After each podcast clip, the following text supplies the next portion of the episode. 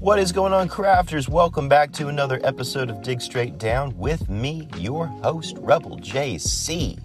If this is your first time tuning into Dig Straight Down, welcome to the show. This is a podcast that is all about Minecraft updates, whether those are updates that are actually coming to the game one day, or these are just things that we've made up on our own just for fun.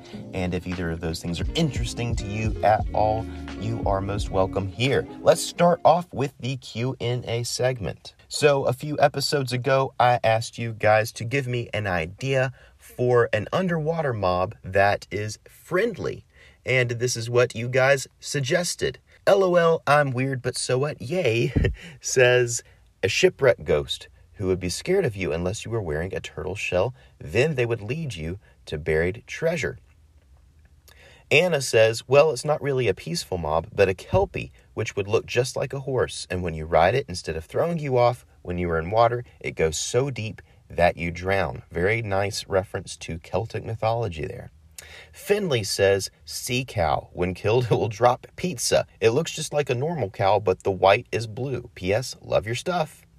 Rawson says, The seahorse. It would be a horse that you could ride underwater. The front would like the horse and the back like a fish. You could tame it with kelp. You could breathe underwater when you're on it. Void Shadow says maybe a stingray that would lead you to good fishing spots. Video Game Tune says, I have an idea about a new underwater peaceful mob called the Ocean Spirit. The Ocean Spirit will give you underwater themed quests. If you complete one of these quests, you will gain a reward. James J says, the blue whale. I don't know what it could do. I just want to see it added in. Maybe it would drop whale fat that could be used in oil lanterns. And Rudolph says the marine biologist lives in a submarine structure and can hold its breath for one day in Minecraft. It sells kelp and dried kelp and also maps to other submarines. Well, thank you so much for sending in your answers. If you want to take part in the Q and A, uh, just go to Spotify, click on this episode, and uh, answer the Q and A that I have posted there. We have an email here from Night Dragon, and Night Dragon writes Hey Rebel, it's Night Dragon. I have an idea for a new boss in the overworld called the Ancient Guardian. It would appear in large ocean temples that are bigger than the usual ones. Instead of regular guardians, these massive ocean temples would have elder guardians. The Ancient Guardian would be four times the size of the Elder Guardian and have a red color. It would sport a mustache similar to the ones seen on Chinese dragons, long and white. The boss would have 200 health, thorns 5 enchantment, and the same level of protection as a full set of netherite armor.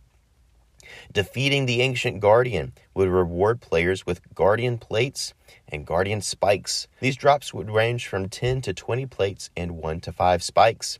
The Guardian plates would be used to craft armor, while the spikes would be used to create weapons and tools, including a spear. However, the spikes cannot be used to craft a shovel. You would need plates for that. To craft the spear, you would follow the same recipe as the shovel, but use a spike instead of a plate. Night Dragon saved Rebel JC from the thorns of the ancient guardian and defeated it using only a stick. Well, thank you so much, Night Dragon, for that and for the idea. When you need mealtime inspiration, it's worth shopping Kroger, where you'll find over 30,000 mouthwatering choices that excite your inner foodie. And no matter what tasty choice you make, you'll enjoy our everyday low prices, plus extra ways to save, like digital coupons worth over $600 each week. You can also save up to $1 off per gallon at the pump with fuel points. More savings and more inspiring flavors make shopping Kroger worth it every time. Kroger, fresh for everyone. Fuel restrictions apply. I like the thought that you put into how a spear would be crafted rather than a shovel. Very interesting insight there.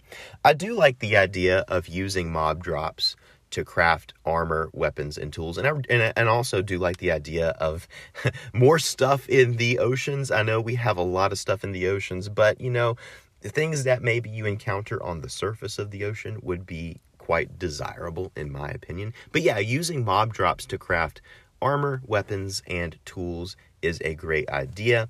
Um, I know that uh, Mojang doesn't want to incentivize us to kill a lot of different kinds of mobs, such as things like polar bears. Although it would be really cool to be able to have some sort of polar bear themed armor set. Maybe it's a polar bear skin with the claws as a weapon or something like that. I don't know, be pretty cool.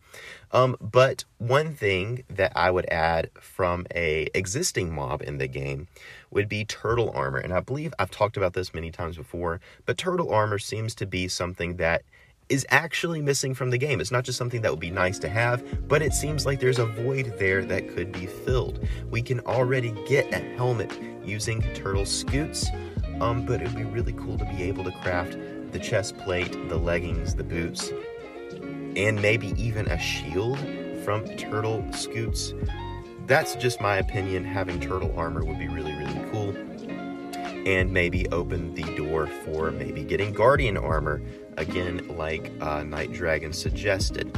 Well, that'll bring us to the end of this episode, guys. Thank you so much for tuning in.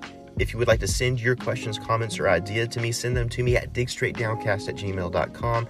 And until next episode, guys, keep digging straight down. I will see you at Bedrock.